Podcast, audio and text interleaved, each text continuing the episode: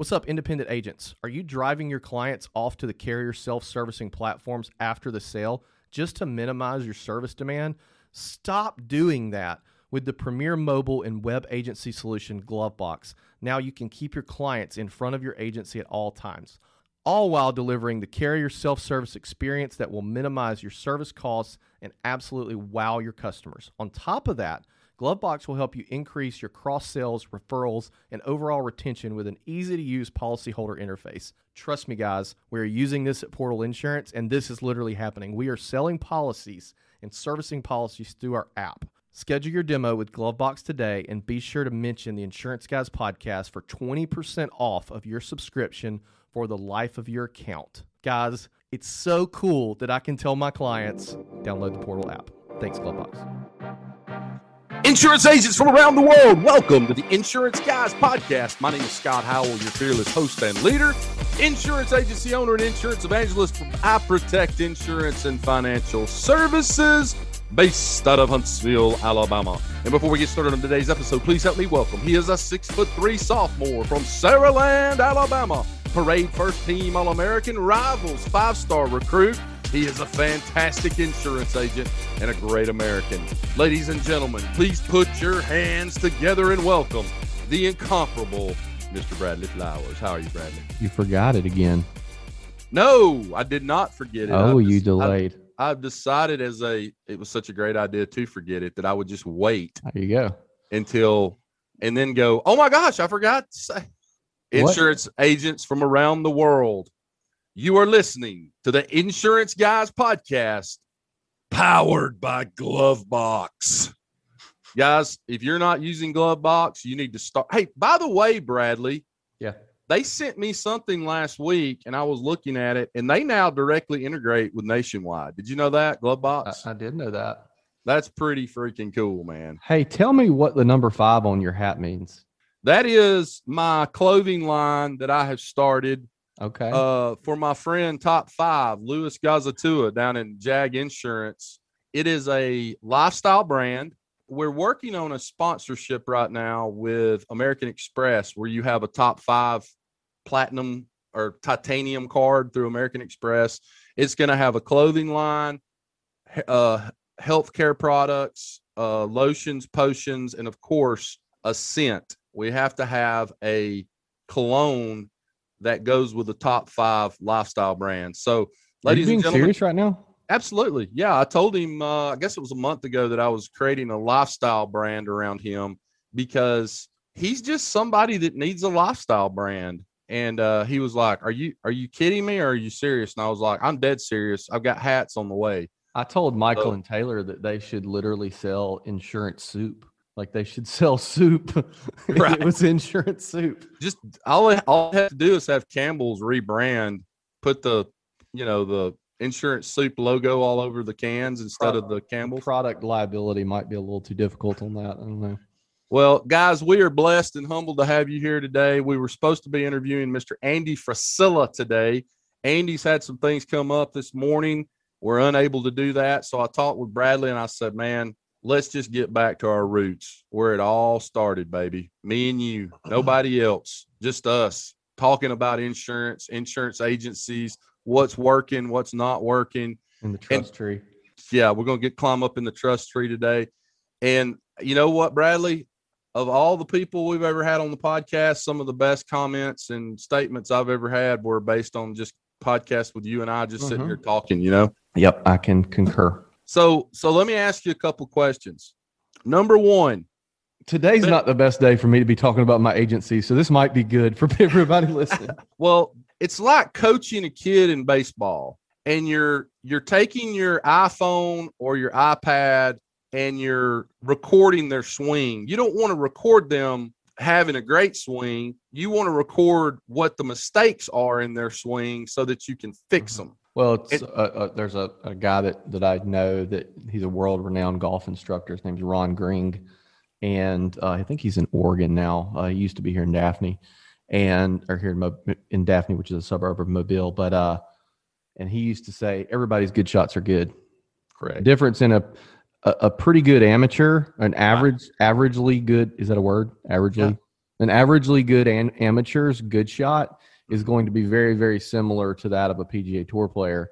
The difference is is a amateur's bad shot and a professional's good shot, bad shot are going to be completely different. And that's Right. what you have to do is you have to make the I think an insurance agency make the bad days and the bad months not so bad, not Mm. the good months good. Everybody's good months are good. That's exactly right. And and the other the other beautiful thing about being an agency owner and having being a part of an agency is you can minimize the longer you're in insurance. I think you have a better chance based on your experience level, mm-hmm. situations you've been in in the, in the past, maybe minimizing some of those bad things that early on in your career spin out of control and you're like, oh my God, this is Or the just thing that's ever happened. compartmentalizing it, you know, Yeah, making, right. making rationale of it, you know, or a Mm-hmm. client, you know, I'm, I'm by no means where I should be, but, you know, a client pulling out of a deal, I react completely different to that today as I would even a year or two ago. Right. You know, I'll tell you, I, I was actually thinking about this morning how different we respond to people leaving our agency now for whatever reason, doesn't matter why. You, you know, nobody's going to keep 100% of their clients. And I think when you're smaller, meaning you just got started or you don't have a lot of premium on the books, man, that hurts so bad when you get one of your clients, especially somebody you really like, that leaves you and you're thinking about that premium that just walked out the door. Where when you're in growth mode and you're selling a ton of insurance every month, you still want to find out why they left and Yeah. try to leave that door open for them to come back. But it just, it's different. It's like, okay, well, go do your thing. We're going to do our thing. you understand fighting it and trying to keep it from happening is going to do no good. What you're going to help uh, one out of 10 Right. maybe one out of 10 you know I, I know of an agent that everybody that cancels they require them to come in the office and sit down with the agent and we're going to talk about it and we're going to look at both policies and see what happens. Wow i've never broke that voice out before. Anyway and i'm like okay that might work one out of every 10 times but you've pissed off the other nine by making it super difficult for them to cancel their insurance. Now i don't think you should let people willingly walk out the door. You have to do your due diligence and hey can we get a copy of this dec page via email? You know we're still your agency right now. Let's make sure we're reacting acting in your best interest but don't make it difficult Mhm. and and if if you make it relatively easy to leave it's going to be relatively easy for them to come back. But i was thinking yesterday about a client there was a somebody i had to deal with recently that i was like man they used to be a client of mine at alpha. And i remember they canceled their insurance over some stupid stuff that had nothing to do with insurance. And i remember being so pissed off that they left and i thought back and i'm like wow that was $250 in commission. I, I probably let myself have a bad day over that you know Hey, I'm going to tell you this. The quickest way to never get a client back is they call or they email or they text or they do something to tell you, hey, we're going with somebody else. And to call them up and try to make them feel like they made a stupid decision. Pe- people hate it when you, well, why'd you do that? Well, that's, that, they're awful. Why would you, why would you take out a policy with that agency or that carrier? That that ain't- that that, that policy's not worth the papers, you know, that kind of stuff. Yeah. And then just hi hat them and berate them until you know until they y'all finally get into it and get off the phone, and then you an hour later you're like thinking to yourself, well, they damn sure won't ever mm-hmm. come back to us ever. our, our version of that that call is hey can i ask a question? I, you understand y'all left. Can i ask you what went wrong? What did we what did we do? What what could we have done better and Right. usually it's oh man there's nothing y'all could have done you know da, da, da. and if there is something then you want to know but there's nothing you know they just had a better rate or whatever. I'm like okay well good. Well since we didn't do anything wrong you know would you mind if i quoted you again in six months? Would you mind if i quoted you again in a year? Would you mind? Yeah absolutely you know. And what we get a lot of as i've said before is man, I'm coming back to y'all because I can just text y'all and y'all will handle it, or I'll call you and you can handle it. This other place wants me to come in and they want to sit down and talk about life insurance and and Right. everything has to be a wet signature and I have to download this stupid app to make it work and and that sort of thing. So um, if I do, and in that call, Scott, if I do sense that the moment is right, I will say things like, "Well, hey, look, just so you know, hmm the rub on this particular carrier is da da da da da. you know, or we'll, eh, you know, we have folks that have some, you know, maybe their house, say it's a homeowner's policy, their house is kind of questionable like, if it's going to pass an inspection, Mm. and we and we get a lot of this actually, Mm. where somebody's leave. We have we we put people with the right carrier. We don't try to force people with a carrier that that is not a good fit for them just to get the rate down right. and you know somebody will get mad and they'll want to reshop and we'll reshop or we'll maybe they don't get mad we just offer to reshop because it went up and hey this is the best carrier for you well then they're leaving us to go to a carrier that that we quoted them that we did not offer because it wasn't a good Mm. fit and in a lot of cases it's you know they're going to xyz carrier that inspects heavily and is going to nitpick and go through the house with a fine tooth comb and do an interior inspection and I tell them, hey, look, I'm gonna be honest with you guys. Like that's we quoted you with that carrier. The house is not going to pass inspection in a nice way, and and a lot of times in that case we can save it. If not, we'll we'll even say, hey, look, you know, see if they can go ahead and move that inspection up to next week and see what happens with that before we cancel everything. That's exactly what I was about to ask you. Is do you just tell them to stay on the books until the inspection's over? Well, the so you don't want somebody double covered because that can get to some weird issues if there's a claim. But what we'll do is have the cancellation, and maybe we'll hang on to it Right. you know i mean it really is acting in the customer's best interest. I don't want them to cancel my policy Mhm. go to another carrier. They have an inspection issue and then we have to rewrite it over here. Now this carrier's inspection it. Now they're in this vortex of Right. carrier inspections and so and then the other thing we run into a lot is and if you want to know who's doing this if you're listening to this if you're one of the thousand people in alabama that listen to this or in, in south alabama that listen to this and want to know who it is just call me. But we run into somebody's leaving us for a competitor for a stupid low rate and that is with one of the carriers we quoted them Right. and I just straight up tell them in that case, I'll be like, "Hey, John, um, we quoted you with Sure, and our rate was twenty one hundred. I don't know where this thirteen hundred came from, but we both have the same rates, so something is off with this quote. Send me the quote, and then we'll find what what was happening. You know, And then their their deductibles on their quotes twenty five thousand dollars.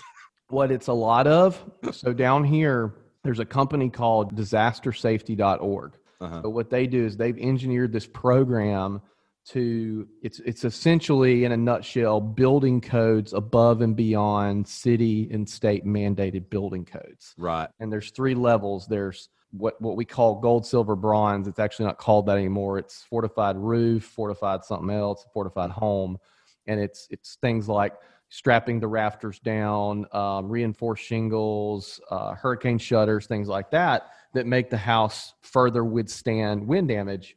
Some companies don't verify if the house has it or not. So what we run into a lot of is people will put those gold discounts on there Uh-huh. when the house is not a gold house. And Uh-huh. I tell the, you know, we have to tell the client in that case, look, it, that's going to be all good and fine until you have a claim. And then they're like, wait a minute, this son of a gun blew away and it wasn't supposed to. That's going to be a problem. So we run into a lot of that. Uh, not Right. so much deductible stuff because the thing is, the difference in a two and a five percent deductible rate wise is not a ton. So sorry, I'm, I'm rambling. No, I, this is the stuff I love. I love li- talking about stuff like this. Mm-hmm. So let's talk a little bit about your agency. It's been about six months since you and I gave a state of the union on where our agencies are in terms of new stuff that maybe y'all are using in your agency or new technologies, ways of doing things, processes, and procedures. Talk a little bit about over the last six months since about January when the I think the last time we did one of these podcasts was what are you guys doing differently? What's working? What's not working? You know, the one of the biggest things that we have done in just the last really month or two is we've implemented the Donna platform from Arias Analytics. This is not a commercial. I'm paying for Donna to help us further understand our book of business. right And what that does for everybody listening is that integrates with your management system and it tracks every single data point, every single click that happens on that customer's account. And the Arias Analytics also ties in big data from some of these big data companies. I don't know any of the names, but something like an Experian, and it will tie that into your customer account and give you insights on your customer.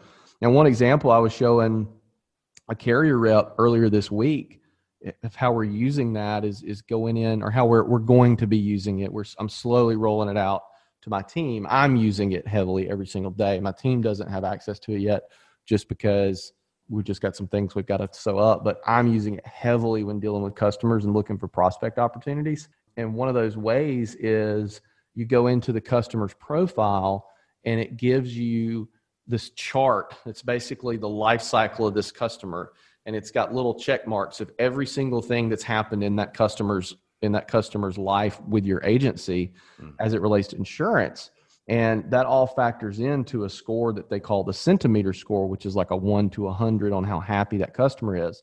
And it shows you certain things that happen that caused it to increase or drop. And when you click on it it tells you what it is.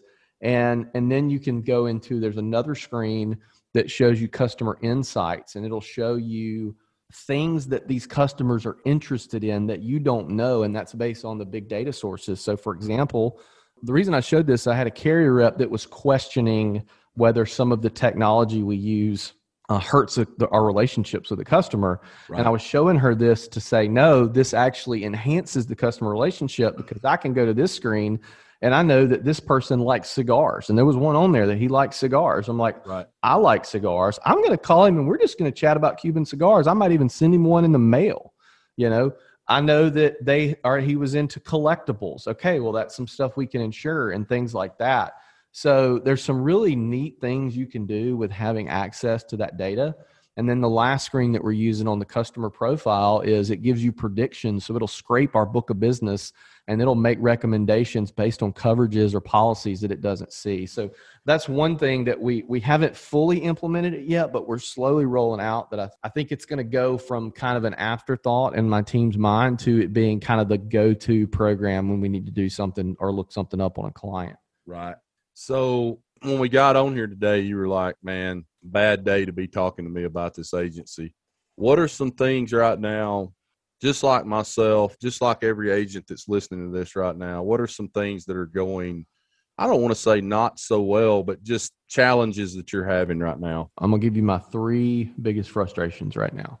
Okay. My number one frustration is, and I have to be very careful how I say this because it could come across as egotistical. The volume of business in which we the volume of leads in which we obtain. We don't have the manpower or the woman power to handle that right now in an effective manner and also make sure from a quality control standpoint that the customer service is good. So we're having to turn a good bit of business away or maybe not quite give that new prospect the experience that we normally would just because we don't have the capacity to handle that. Mm. So my number one goal right now is to get me another producer in this office who wants to sell and be successful. Mm-hmm. That's frustration number one. Um, we have a couple people that we've not made offers to, but but are going to that I think could be well. We just have some. They have some things they have to work on their end. Um, so that's frustration number one. I can't hire people as fast as Scott Howell does. I don't know how he finds these rock stars. Just picking. You do have a bunch of rock stars. Well, Second. I do. Some some fell in my lap from past relationships, and some. Nothing happens by chance, though. It's because of relationships you've built and right action. Yeah.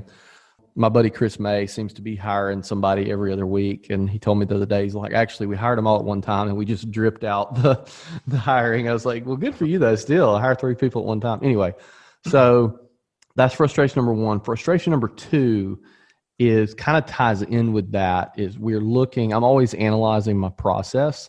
Five minutes before we came on the air this whiteboard had our entire new business sales process drawn out on it in a flow chart. And i sat down with my team and we're looking at ways to increase efficiencies and to shorten our process from a time standpoint right. um, to get quotes out faster. Not that getting a yeah in some cases getting a quote out super fast is going to help you but we want to get our quotes out faster so our time is freed up to quote and write more people.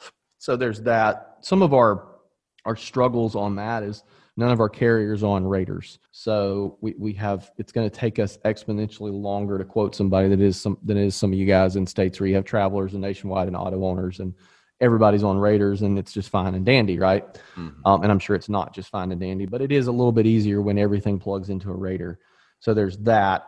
and that's something that we're just that's just going to have to get better over time you know third biggest problem right now is probably from a technology standpoint most of our technology is doing about 80% of what it needs to do and we've got to figure out the other 20% whether it's convincing the technologies we use to bring on some of those features or um, finding other technologies to fill that gap and as everybody knows i want less tech that does more and we're trying to do a lot of things to make that happen Well, all of that sounds like stuff that you can accomplish and work towards. Yeah.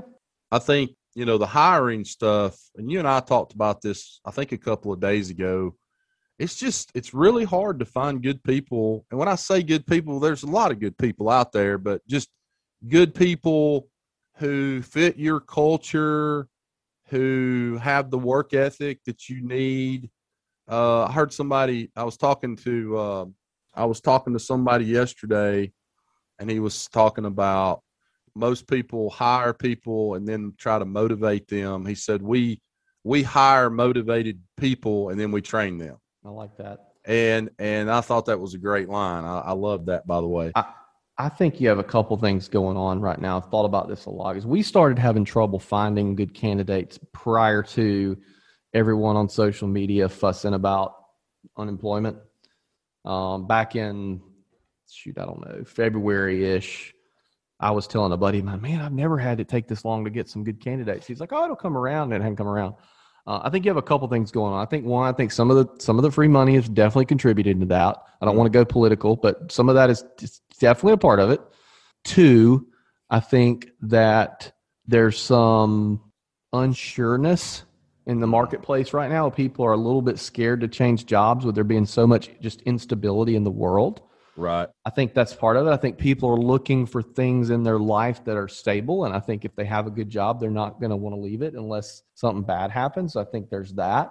I think that compounded with the social anxiety of masks, no masks. Do I work in the office? Do I shake somebody's hand? Do I wear a suit? I, I think I think those things and then and then also i mean there's a lot of been a lot of opportunities created through covid i think a lot of people have started side hustles that are working out and Agree. stuff like that and people working from home and realizing wait a minute i can work from home for a company in alabama that's paying me $70000 a year Mhm. or i can work from home in alabama for a company in san francisco that's paying me $170000 a year so i think those four things combined together is causing a lot of this instability in the job market.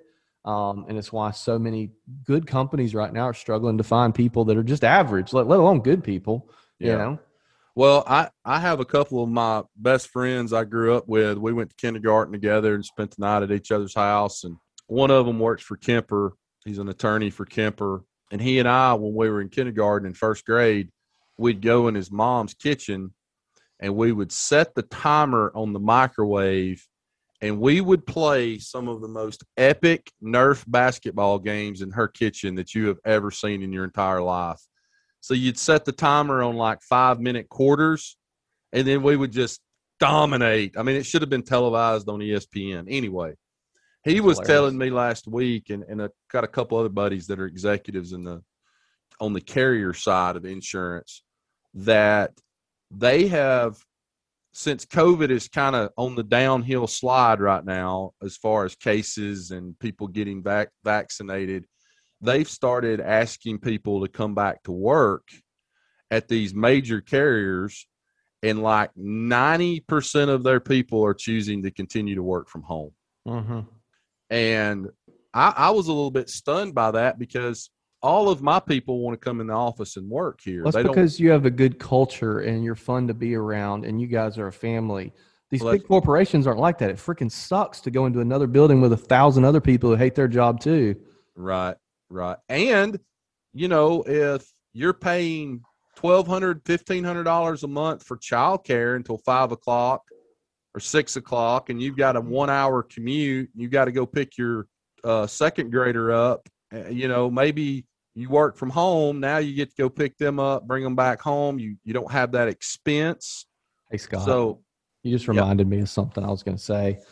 Do you know where the first location for the of the Insurance Guys Conference is going to be? where Disney World. Come on with it, baby. That's high dollar right there. Although, although I have thought of that before. If you had a conference at Disney World, then that's a business expense write off for all of these agents because you're going down there to a conference, take the family, let them go, you know, for half think, a day. I think that would be the family equivalent of having a conference in Vegas. It's Yeah. not going to work out great. but uh, they were telling me that the people that I've talked to are all with three or four different agencies. I mean, not agencies, carriers, but they're all telling me that that percentage number of people coming back is only like 10 or 15 percent because right now they're giving them the option. You work from home or you can stay, you know, you can come in the office. Yeah, it's it's interesting for sure. I mean, we, we all wanted to be here. I've got one person that prefers to work from home a couple days a week, just just Right. for the heck of it, you know. And and we were more profitable, obviously, because we're not spending energy in terms of power and water and stuff like that. We were more profitable when we work from home, but we all just like being around each other. I, I'm I'm I like to have an office to go to.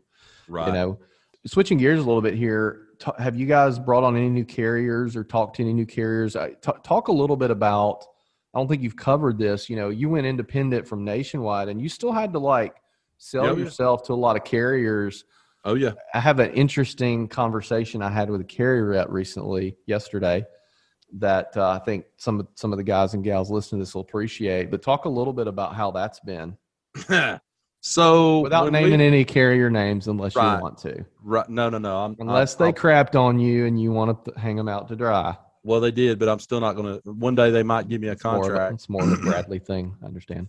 so when we left nationwide uh, as an exclusive agency force we our agency chose to join the collective if you're a nationwide agent it's called the agency cluster if you're an independent it's called the collective the agency collective and that was instrumental in us getting some appointments because instead of working with a local marketing rep we were working more with a what they call like a cluster marketing rep if you will and that relationship is it's it's a little different in some ways.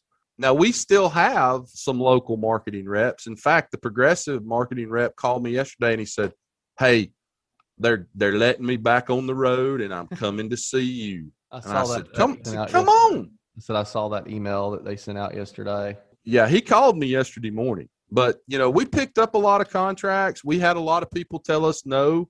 And some of those carriers, we're still holding out hope to one day have a contract. There's still about three or four major carriers that I would love to have. Really, more so, we, we got just about every single contract we wanted for personal lines. Mhm. Okay. If we wanted it, we pretty much got it.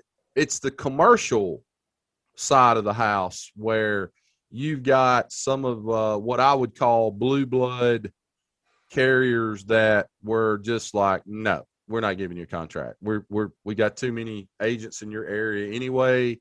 Don't even think about it. Probably won't ever happen. And I'm like, okay, okay, well we'll we'll see about that. Just just stand by and let's we'll talk in a year.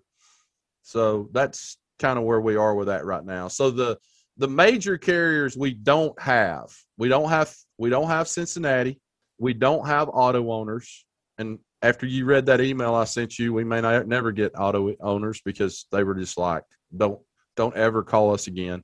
Um the big one that really kind of shook me because it seems like everybody around me has one of these contracts was travelers. Would not we have travelers personal lines and we write some business. Their, their rate right now they're a little out of step with their rate but their commercial group was just like we will never give you a contract as long as you live don't ever call us again we don't write habitational uh, which by the way, every single agent I talked to that writes habitational, including Andrew Ryan, right before he came on the podcast the other day, telling me that he just wrote a large habitational account with travelers. But they were like, never, ever call us again for anything. You will never get a contract. We don't care what happens in your life. If not you even win the if there's a not even if there's a fire. it, not If you win the Powerball lottery for $500 billion, do not call us. That's pretty much what I got from that conversation. Very terse conversation with their commercial, whoever the person was I was on the phone with. Yeah. Very, very not good conversation. I had an inst- interesting conversation with a carrier rep yesterday, and I want to use this as a case study for our listeners. Okay. Everybody goes independent. They talk to all these carrier reps, and what do they do? I feel like a lot of folks, including myself, some in the beginning, make a lot of promises they know they can't keep. And you end up with these carrier appointments with production requirements that you have to fill. And I don't give a crap what anybody says. Production requirements are going to make you take your eye off the ball of what is best for your customer. Right. You know, if you're, and if you don't believe me, if you're down at the end of the year and you need one more policy to fill that production requirement or get that bonus, and Travelers is the best company for this customer, but you have to have write one more with Cincinnati, you're going to freaking write the policy with Cincinnati, even though it may, anyway. I'm a big proponent of just being straight up with my carrier reps if we can't fulfill a commitment. For example, I'm probably the only independent agent in the state of Alabama that's ever turned down a Travelers personal lines appointment because they wanted me they, they wanted me to do something that I knew we couldn't do. They wanted us to write X amount of home policies in a month. And guess what? Travelers doesn't write freaking wind in Right. Mobile County. You know what they wanted me to do? They wanted me to write a separate wind policy. I'm like, I'm not doing that because Right. it's not in the best interest of the customer. And also it makes it really freaking hard on us when you download and the wind carrier doesn't. But anyway, so I was like, hey, no, it's it's not going to work. Like, you know, I'll tell you, you will be, and the carrier in question yesterday was not Travelers. You will be our number one auto carrier in six months. You'll be our number one umbrella carrier in six months if you will appoint us. We'll write a couple hundred thousand dollars in premium with you in the first few months, but I'm not going to write any homes if you're not doing wind. Mhm. And so I, I turned down the appointment. And, and literally, Scott, like basically, this all I had to say was, "Yes, I will do this." And probably wouldn't have lost the appointment, but still, I don't like making promises I can't keep. And so yesterday, I'm talking to this carrier. Okay, not going to say who, what, when, or how, but I'm talking to this carrier about an appointment that we got. And it wasn't really for Alabama. We were getting this carrier for another state that they're competitive in. And uh, they were somebody I wrote with at Alpha, so I didn't reach out to them initially because I didn't want to muddy those waters. And we're in the process of getting appointed. And you got to remember, okay, these carrier reps, you are their customer. They are trying to sell you just as hard as you're trying to sell them in most cases. And it's a negotiation. Whether you want to think it is or not, it's a negotiation. And so I'm on the horn with this carrier, okay? And this carrier rep says, Well, hey, look, you know, our base commission is 15. I can get you some additional commission if you will give me a production requirement. Like if you'll tell me, hey, I think we can do this much, I can give you some more points. And I said, I'm going to be honest with you. The way that we choose to put a client with a carrier has nothing to do with how much commission they pay us. The way we choose to put a client with a carrier depends on are they the best fit for the customer? Okay, if they are the best fit, if it's very clear who the best fit of the customer, that's the carrier we're going with, doesn't matter. Right. The next thing is is how easy did they make it for us to write the policy? And then how easy do they make us make it for us to service the policy? Okay. So download, um, how long does it take for us to fill the application out? Is there going to be a lot of ridiculous inspection requirements, things like that? So as you can imagine, like all the way at the bottom of that list are carriers that take forever to write and don't download. Right. Um, so that's that's our hierarchy. So if you give me a couple more points, it's not going to make me write more business with you. The thing that's going to make me write more business with you is if I get access to your platform and I see how easy or difficult it is. And once we use it for a couple months, I can circle back to you and say, "Hey, Betty, I think we can. I think we can write, you know, a hundred thousand dollars with you." And she says, "I tell you what, I'm going to give you seventeen just because I can. No production requirements." Mm. So that was gonna. I don't think anything I said made them do that. And this is no reflection on the carrier rep. Great conversation, great carrier. but I don't think anything I said made them do that. I think it was going to happen anyway. But I think they were trying to negotiate with me and get me to commit to some production to hold my feet to the fire. Right. But I was going to get the same thing no matter what. You know what I mean? Mhm. So I think that's some people may have listened to that. Thought that's the stupidest story ever. Some people may listen and be like, "Oh, that's hilarious." Some people may say that's brilliant. But I think that's a good example of sticking to your guns, sticking to what you do, and not deviating because somebody dangles. It's two percent. Somebody dangles two percent in your face. So You know what I mean? Oh, I do. I know exactly what you mean. So about four months ago, we decide. Actually, six months ago, we decide we're going to open an agency location in Michigan. One of my longtime employees, shout out to Athena Stevens, is moving back home to where her family is. Could not be a more difficult state to open an agency in. exactly. Maybe This- Florida. Maybe Florida. this, ladies and gentlemen, is a hilarious story. So, we have this wish list of carriers that we need for Michigan. And I always thought before I became an independent agent that if you had a you know, if you had a contract in Alabama with this carrier, well, they'd just, you know, sign a piece of paper and you just start writing business up there where you're going, right? And that's not necessarily the case, although most of our carriers have allowed us to write business up there. So this agency, Bradley, is opening next week. So about four months ago, we had a by the way. Oh, thank you. So about four months ago, we had a carrier on our wish list. We did not have a contract with them. We jump on a Zoom call with them, and it is a carrier we really kind of needed. I mean, they were one of the ones we we were really, you know, wanting to get. And we get on this Zoom the, call. it the general? Is that who it was? no. We get on this Zoom call with a marketing rep, and there's like seven people on this Zoom call. Actually, no, I believe there's four of us on the Zoom call. And first thing she comes out of the gate with is, Scott, I just want you to know that my boss is a huge fan of Bradley Flowers. and I thought, well, this is a done deal. Why are we even talking? Just send me the But contract. not, but not you. No, no, Bradley Flowers. and I thought, I thought this is done. Why are we even sitting here talking? Let's all go to lunch, celebrate, right? So we talked through. We're talking and talking. She said, "Listen, guys, what I need from you. This is very important. I need a business plan from you, Scott." And I said, "No problem. We'll get you a business plan."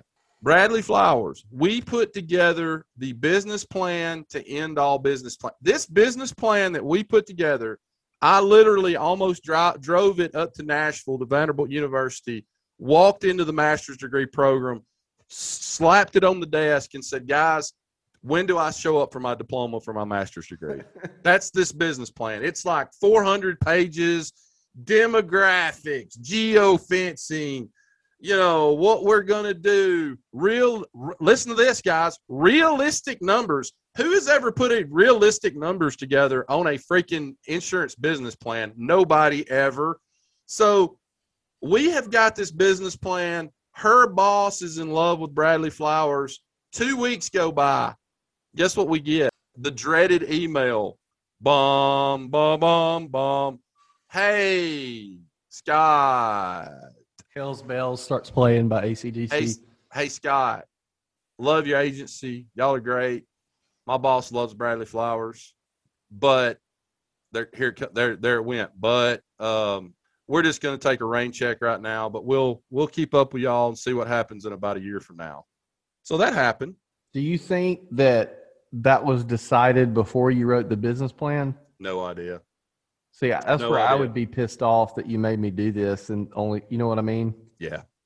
Well, let me say this, guys, and I'm gonna I'm gonna move on because we don't have a t- we got about 15, 20 more minutes, and I want to go over some things with Bradley You're- here. You're good. I got a little, I got a little while. So, so Bradley, let me tell you about our agency right now. I'm going to tell you the good, the bad, and the and the ugly things we're doing right now. We're in the midst of changing out all of our signage in all five locations. We were branded nationwide because we were a nationwide agency. I've got to change out all signage in every one of my locations. We are smack dab in the middle of doing that right now. And you wouldn't think that's a big deal, but it just takes a lot of time to create the signage, to get quotes from different places that do signage and all that. So that's one thing we're doing. We are in the middle of cleaning all of our data. Why? Because of what I said on three podcasts ago. One day when we get ready to sell this agency, we need to have good, clean data. And we need to have good, clean data right now. We had almost, Bradley, don't please don't pass out when I say this, 700 clients that did not have an email address in our AMS system. 700. I bet we have a lot too. Now, there are reasons for that. I won't go into that. It is not necessarily the producer's fault that didn't put it in there. When we transferred from Nationwide to Hawksoft, that particular data point did not transfer incorrectly. And the way that that information was conveyed over to us, meaning sent to us, was just literally a list of emails. Big Daddy 237 at, a- at AOL.com. The next one, What a shit show nationwide. Big- Come Big- on. Big. Bertha 2017 at gmail.com. Who the hell knows where that goes, right? I bet you them guys that took that first nationwide independent option didn't get their data that way. I bet it was in a nice little box with a bow on it. Yeah, because most of them were worth about 50 million, 100 million dollars in premium. So, the, so, so let me tell you the other reason we're doing this, Bradley. And you brought this up earlier, and I want to expand on what you said. You talked about Donna. Donna is going to be a big part of our agency as well. We come back from Boston. Guess what we figured out in Boston? We don't even have Donna connected to Rocket Referrals. Yeah, yeah, we don't even have that. So we first thing we do, connect it to Rocket Referrals. Second thing we figure out, we got to get all these email addresses because Donna pulls a lot of information from email addresses. Third thing we've had to instill in our people here, got to have buy-in for this. Every single phone call into our agency, two things happen. Number one, note gets put in Hawksoft, which Donna picks up on that mm-hmm. and then the phone call gets put into Donna. Remember, we talked about this in Boston yeah. because the Donna system has to have stuff to be able to create sentimeter scores. It analyzes your phone calls and will look for, it transcribes the phone calls, scrapes the phone calls, and looks for certain trigger words that may indicate whether the client's happy or upset.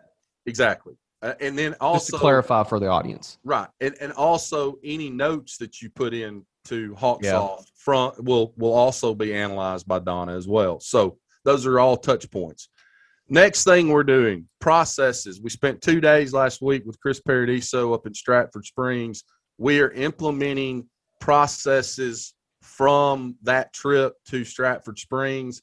And I would say the number one process that we're implementing is putting every single piece of information in Hawksoft when somebody calls and the phone calls in. And then the second thing that we're doing that we're implementing right now, we've got a VA that's going to help us with this. Every single piece of business we write for the month per producer, our VA is going to do an audit at the end of the month on each one of those client files in Hawksoft to determine whether all 12 data points that were supposed to be put in that client file were put in there. The repercussions of not putting that in, let me explain to all you agents what those repercussions are. First time offense, you get an ass chewing by Scott Howell, and that will be a moderate level ass chewing.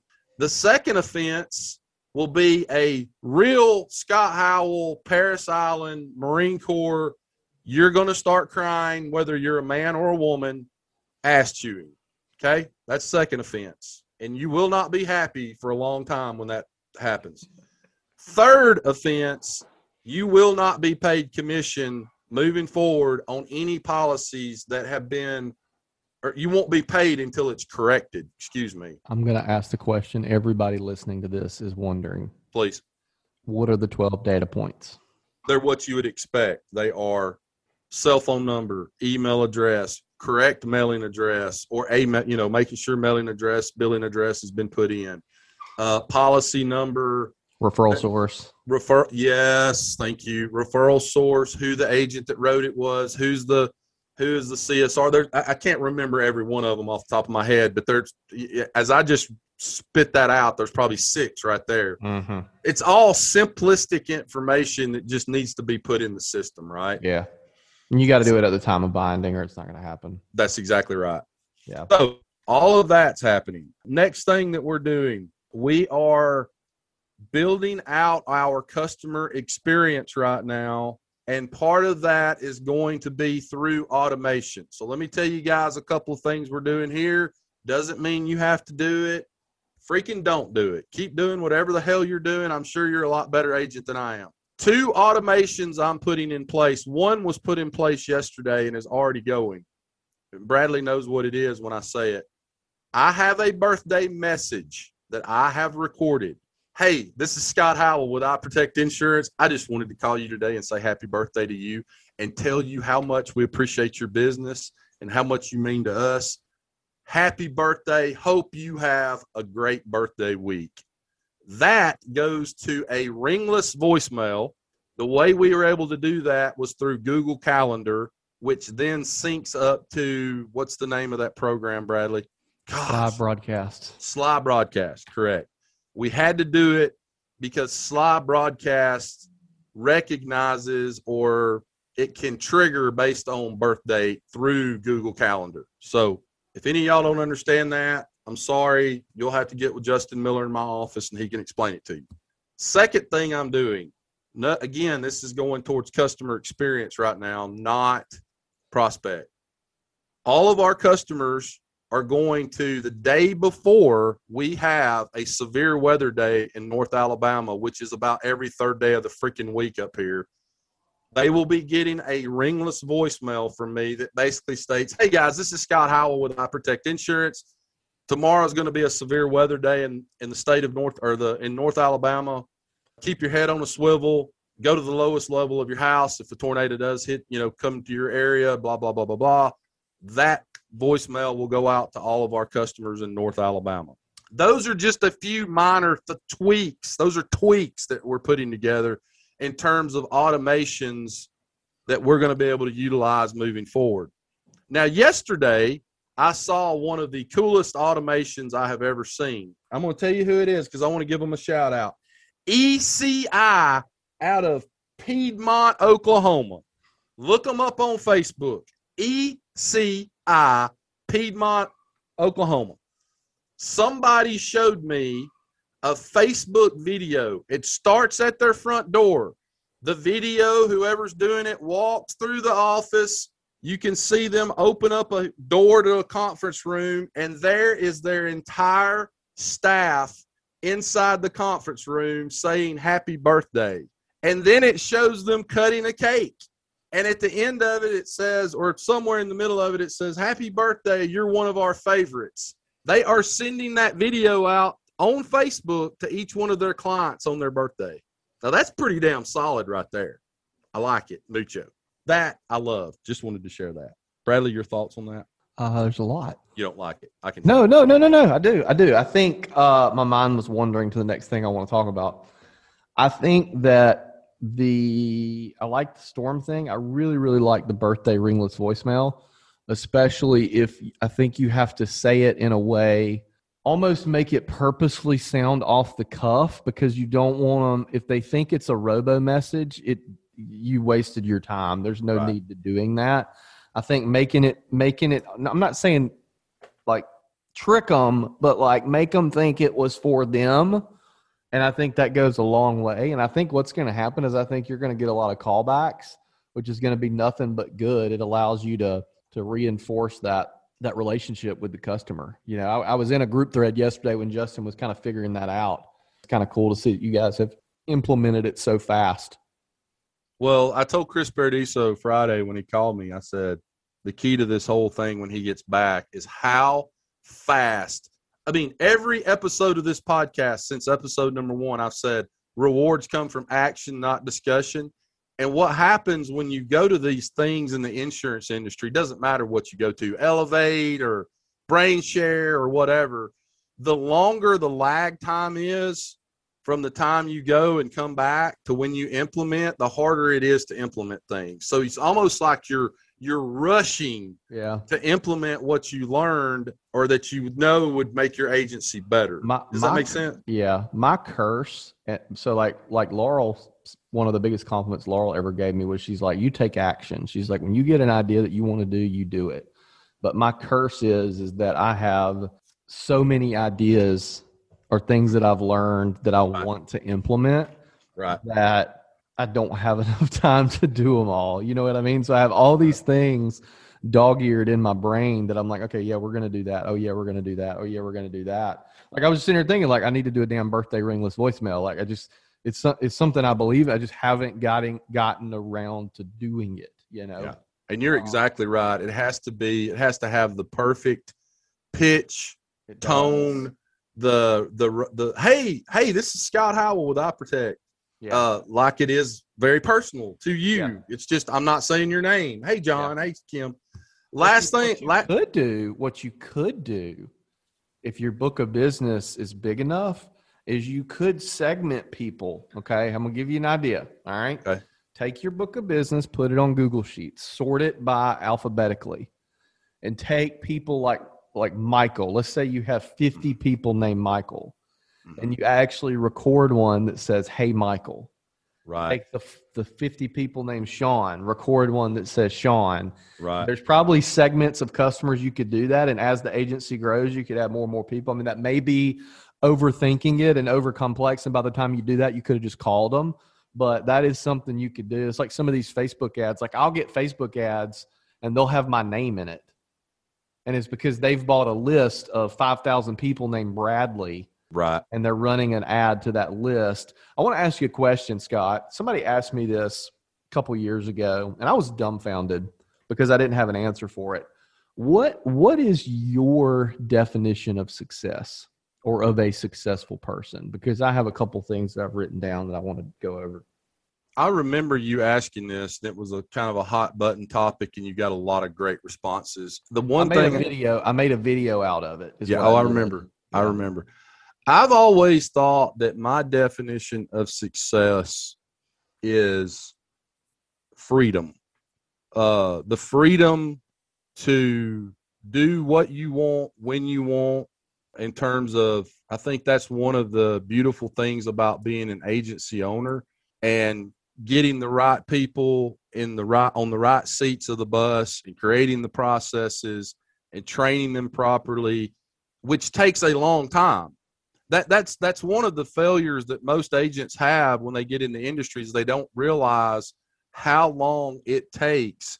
And that time frame can be shortened uh, by either past experience or you know having great mentors and and going you know having people like Billy Williams and Chris Paradiso and these people uh, Mike Stromso I could name about 10 of them right now uh, David Carothers that kind of open their books up and help you along the way. It, it can be shortened but I, my definition of success is having the freedom to get out of your off your desk, out of your chair at your desk, being able to go get in your car and go do whatever it is you need to do, or go on vacation, or go. You, you know what I mean? To me, Mhm. that that's my definition. But I do know everybody seems to have a different definition of success. Well, I think that you know my definition of a successful person, right? And that's changed over the years. I mean, when Oh, yeah. you're younger, you look up to athletes. When you're a little bit older, you look up to business leaders and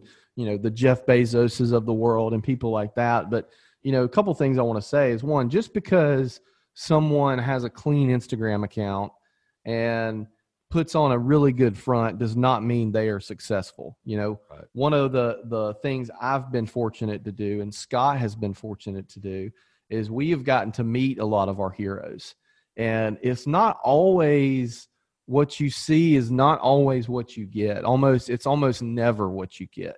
You know, so, so some of my definitions of a successful person are people who honor commitments Mm, if you're an average small business owner, but by God, you say you're going to do something and you freaking do it, like that's like A plus plus in my book. People who are not rude or hateful, You know, somebody's asked me one time, "Hey, why don't you like this person or get along with this person?" They're not just a freaking nice person. Like I want to hang out and do business with and deal with people who are nice and kind to other people. People who have clean companies and do good business. Mhm. There's a lot of people in this world that are elevated and put on a certain pedestal who do not run clean companies.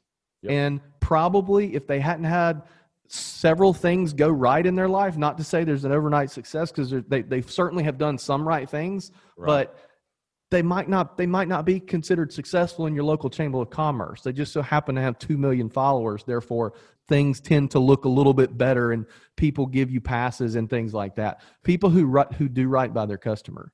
You know, how many times have you dealt with a company, Scott, and you think you're going to get this way better experience than you're expecting Mhm. than you normally would get, but it ends up being average experience. I think about that with a lot of insurtechs. There's a lot of insurtechs out there that like to talk a big game Mhm. and say we're different, we're changing, and we're disrupting the industry. Saying you're disrupting an industry is like saying you're an entrepreneur or you're an influencer. If you have to say it, you probably ain't one. So there's a lot of these insurtechs, I think, that try to say, hey, we're disrupting an industry and we're doing things differently. When in reality, they're not doing anything differently than any other insurance company. It Right. just happens to have a little bit cleaner user interface Mhm. on the front end and every it's like the it's like the it's like the digital embodiment of the techie 12 year old that thinks he knows everything but doesn't right. is exactly what it is it, you know people who treat their spouse well and have a great family life like Right. i respect the business owner as somebody who works a lot i Mm-hmm. respect the business owner like you scott who runs a very very successful organization you've put people in place to help run your organization and you have the organizational structure so that you can go on vacation on a whim to Orange Beach with your wife. You can go to the gym when you want to. You can do this. You can do that. Well, that's a very good definition, and I liked everything that you said. And I will say this to all you agency owners out there: a couple of points that Bradley made that I just think are just beyond right.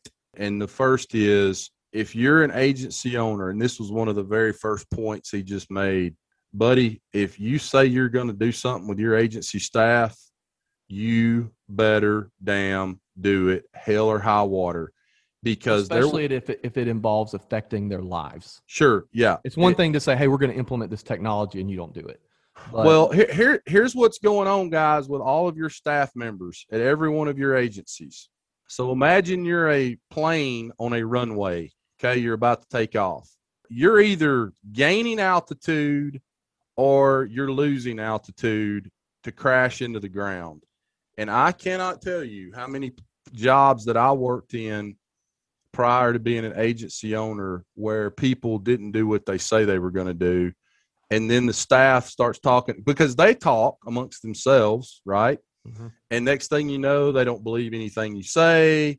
And you said you were going to do this, you didn't do that, blah, blah, blah, blah, blah. That is one thing that I am beyond careful of is under promising and over delivering. Mhm. And if I say I'm going to do something, it doesn't matter. I've got to do it. I have Well, to do it. honoring your commitments is so important because and, here's the thing like we all have had to cancel on people i had to cancel on you yesterday if something came up last minute with a client in my day job Right. in my insurance agency and you know that's that's fine but i'm a solutions guy not a problem guy Mhm. I sat in a meeting here earlier with my leadership team and they brought forth this problem and i said okay well let's figure out a solution what's the solution to this like Mhm. it's easy to sit around and complain about stuff but let's figure out what the what the thing we're going to do is that's going to solve this Mhm. and the way you solve having too busy of a calendar and not being able to honor your commitments is by saying hey how about this day this day this day and this day right. right or when i you know it frustrates me when i hear about insurance agents dming other people that they look up to in the industry and those people refusing to talk to them or being ugly or or, or whatever like totally get that where but where i have a problem with that is because Scott and I that we know of have never ignored a DM or never not answered a DM or never not helped someone that we were equipped to help. Right. And I've had folks that I've had to cancel on all the time. And usually, if it's someone at, you know, if I have three meetings and I've got to move one, I'm going to move the one that it's someone asking of my time. But what I'm going to do is I'm going to reschedule it and I'm going to give them exponential more time because I feel bad that I canceled on them, right? Or put them in mm-hmm. touch with somebody that can better help. Anyway, so like that's something that's like low key, like super important to me, along with just the fact that don't talk a big game when when you haven't done anything yourself. Mm-hmm. You Mhm. know, Scott, when we're in these mastermind groups, you really like to to play up the card of the redneck from Alabama, and oh, you don't know, but but but you've built a freaking successful insurance agency. It's way more successful than a lot of people who would be quick to criticize are. You know, Well, I appreciate you saying that. One other thing I would like to mention to all you people out there. and I have I- to have one of those hats with the number five. one of okay, I'll get you one. One of the things I I now that I'm nearly 50 years old have realized, and it took me a long time to realize this. I don't believe that you can have a uber successful insurance agency and be doing things that go against your morals and your values. And what I mean by that, guys, that's a pretty broad statement. So I'll just let your mind wander as to what some of those things are. But if you are doing things either going out and getting hammered drunk with your staff, or maybe not with your staff, but you've maybe got a problem with alcohol or drugs, or you're cheating on your wife, and that's taking, but when you're doing things that you're not supposed to be doing, and that you know deep down somewhere is wrong, if nothing else, okay, if it's not affecting your day to day, like your working hours, maybe maybe you've got the Mickey Mantle gene, you can drink 24 beers, and next day you're you're good. You can go in and work. You might smell like alcohol, but hey, whatever. The thing that it is doing is it's taking up brain power in your head about the next time you're going to do it or the person you're going to do it with that you could be spending that brain power thinking about processes, procedures, ringless voicemails, what you're going to do in this agency, what your goals are for next year. And it took me a long time. I wish somebody had told me that when I was 25 years old. Mm-hmm. Uh, when I was, and I've heard agency owners that have come on our podcast before and they kind of skirt over it a little bit, but they'll say, "Yeah, I went with this agency when I was 23, but I just wasn't ready to. I wouldn't. I wasn't at a place in my life where I could be successful." And I know instantly, kind of without knowing exactly what it was, kind of what it was. Like I know they were, you know, still in their their their party phase, or they were Well, still uh, in their Maybe not even that. Maybe just like extracurricular things. Okay. right. So one Right. example I like to give is is it seems like everybody who is in my age range right now is super big into digital currency. Right. Yeah. Yeah. Yeah. And I- and. I- it could be something like that. Yeah. I yeah, it doesn't have to be something uh, Eight hours a day looking at their big. Well, well, and there's nothing wrong with that. Like like li- like literally there's no, if that's your thing, by all means go freaking for it. I'm not critic I'm not criticizing that thing, right? And I'm and I'm speaking to this as myself. I've had buddies they're like, "Man, I bought $800 worth of Dogecoin. Why, and I made this much. Why didn't you do that? What over and over? And I was like, you know, look, that's not my thing. That's not going to get me going. But if I put 10 grand into it, it's going to consume some of my headspace. Yep. And it's going to take my eye off the ball. And there is an opportunity cost Yep. to the energy in your body and in, the thoughts in your brain.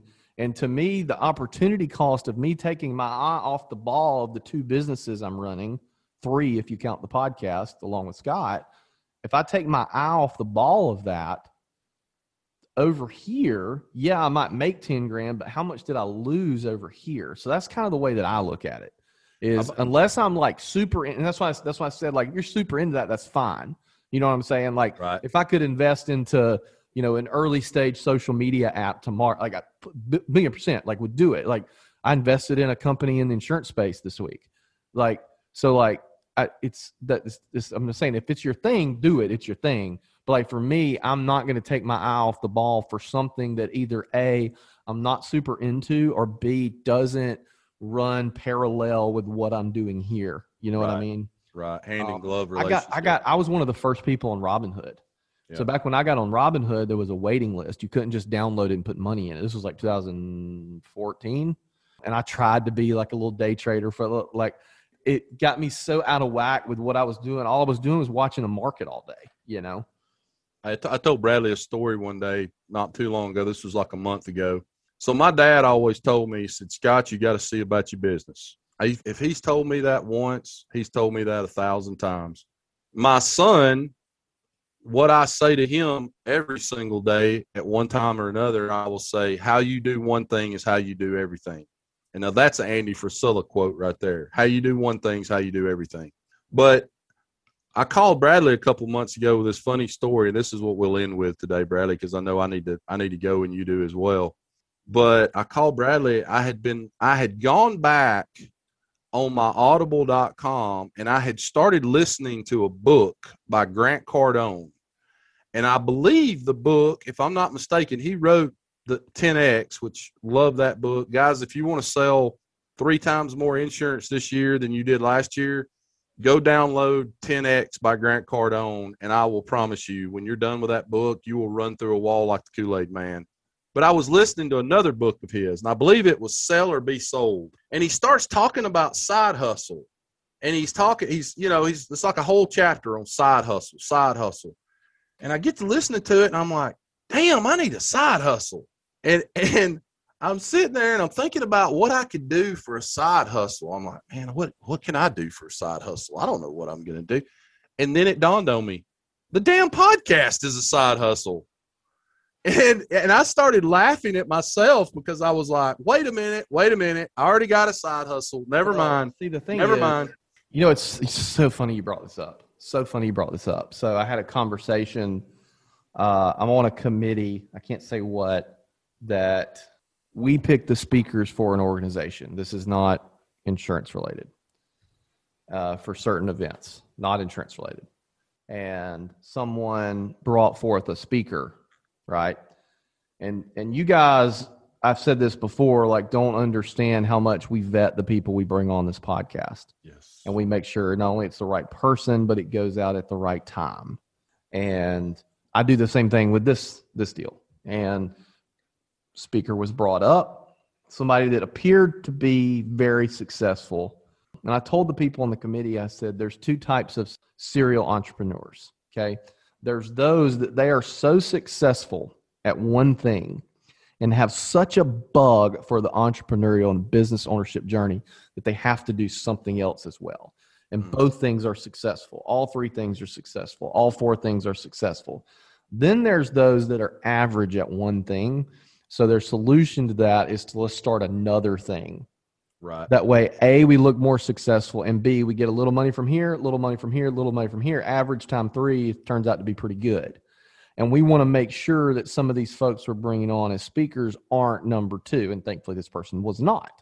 So that's a theory I have around the whole side hustle thing. I don't Mhm. think just because you can do a side hustle Right. is it means you should. But I also think that if you are going to do a side hustle, it should run parallel with your first business. Mm. So that's why it's really easy for us to do this podcast, which is a company and Right. makes a little bit of money. Uh, is it runs parallel to our insurance agencies? In fact, Correct. our insurance agencies enhance the Mhm. podcast. Absolutely. Podcast enhances the insurance agency. So in fact, it's like a perfect side hustle. Right. Okay. My marketing company, where we do the marketing for some of these insurance agents, is is very parallel to my insurance agency because the things we do for our clients enhance the business and the business enhances the things we do for our clients. And i think as you as you spread outward and add other layers to your operation you can get further and further away from parallel because at that point you have a big organization and you have employees that can run this thing. You know i'm a partner in a business that maybe intersects with insurance but has is not parallel to insurance hey i mm-hmm. don't run it like the partner runs it and i check in once a month you know what i mean so i think you have to look for opportunities in that regard but just because it's there doesn't mean you need to do it You know what I mean? If Scott started today and came to me and said, "Hey, I'm hiring, I'm starting a logging business," we're gonna have a difficult conversation at five o'clock today. Right. You know, yeah. I couldn't gotta- agree with you more. Yeah, I will I will say I think after you've been in the insurance business a long time, you've probably got a better chance of starting another business that is outside of what you're doing because you understand payroll and marketing and a lot of that does translate to another type of business but it's not something I would damn want to do you know, three, four years into the insurance business. And I've also seen insurance agents get into uh, side hustles that were very hands off, like multifamily investing, you know, investing in an apartment complex, things Yeah. that are things that are just so hands off that it's just, hey, I've made a lot of money. I'll instead of investing this in Bitcoin or the S and P 500, I'm going to invest it into an apartment complex. yeah, and you do you. I mean, Right. I, I just all those things I just said are merely my opinion. Mhm. Uh, but I think a lot of people would agree with it. Oh. That's that's one of mine and Laurel's goals is to eventually, you know, deal with multifamily real estate, commercial real estate. We own we own one commercial property right now, about to buy another.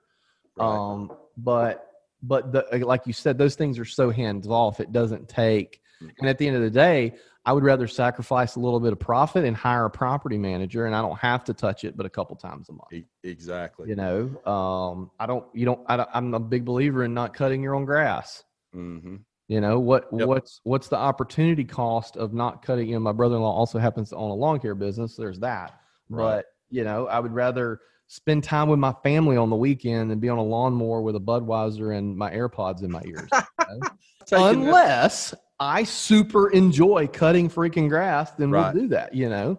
you know, I have taken that approach now for a couple of years, and y'all can call me uppity or whatever you want to. But like, I've got a guy that comes over here to my office. He came over here. Uh, what's today? Thur- is today Thursday? He came over here Tuesday, and I had him wash my car, wax it, wash Brittany's car, wax it, wash Justin's car, wax it. And that I do that for my employees too from time to time as as almost like a little happy instead of like a bonus but they get to go outside and have a clean car when they go home, you know, something like that. Mm-hmm. And then I, we have somebody cleans our house once a week. We have those types of things that I've reached the point in my career where I, where I can afford them. If I if I couldn't pay my power bill, I probably wouldn't have somebody cleaning my damn house. And if you're But- not if you're not utilizing the time, Correct. you know what I mean. If I'm paying Right. somebody to cut my grass, Yep. but I'm sitting on the couch watching Netflix in that Yeah. like that's not you Right. know, that doesn't work.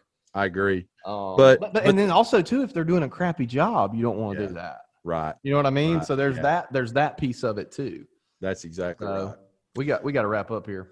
Hey guys, appreciate y'all listening today. Uh, you do have there is a fee. We now have a fee for listening to our podcast, and here it is. You got to hit the like button, and you got to tell one friend about the podcast. Okay, I don't think that's too much to ask. Hit the like button, subscribe, tell a friend about the podcast. We love each and every one of you. And as I end every single podcast, rewards come from action, not discussion. Get your ass out from behind that desk today. Go out into the big bad world, build relationships. This is a relationship business. You can automate this thing to run like a like a freaking sewing machine, but you're still going to have to build relationships. You're going to have to go out and make money for your friends, your family, your wife, your husband, your parents that are struggling out there, your kids' college fund. You got to pay for travel baseball. You got to pay for the house cleaner. You got to pay for all your taxes and all your people and health insurance and everything else. Go make money to pay the bills today and live the life that you want to live and have the success and the freedom. Remember what I said earlier, guys the freedom that you want to do what you want to do. Go do that. Write good business for the companies that you represent and write good business for the agencies that you represent. Bradley Flowers, I love you. Thanks, buddy. Guys, you were listening to the Insurance Guys podcast, and we love you very much. We appreciate all of you, and we thank you for being a part of our family. And we'll see you back here real soon. Take care. Thanks for listening to the Insurance Guys podcast. If you need to know more about me or you need to get in touch with Scott, you can always reach me at theinsuranceguyonline.com or email me at iprotectins at gmail.com. And if you need to get in touch with Mr. Bradley Flowers, go to bradleyflowersinsurance.com or email him at bradley at saralandinsurance.com. Guys, we love you. Thank you so much for listening. We look forward to being with you again real soon on the next episode of The Insurance Guys. Take care.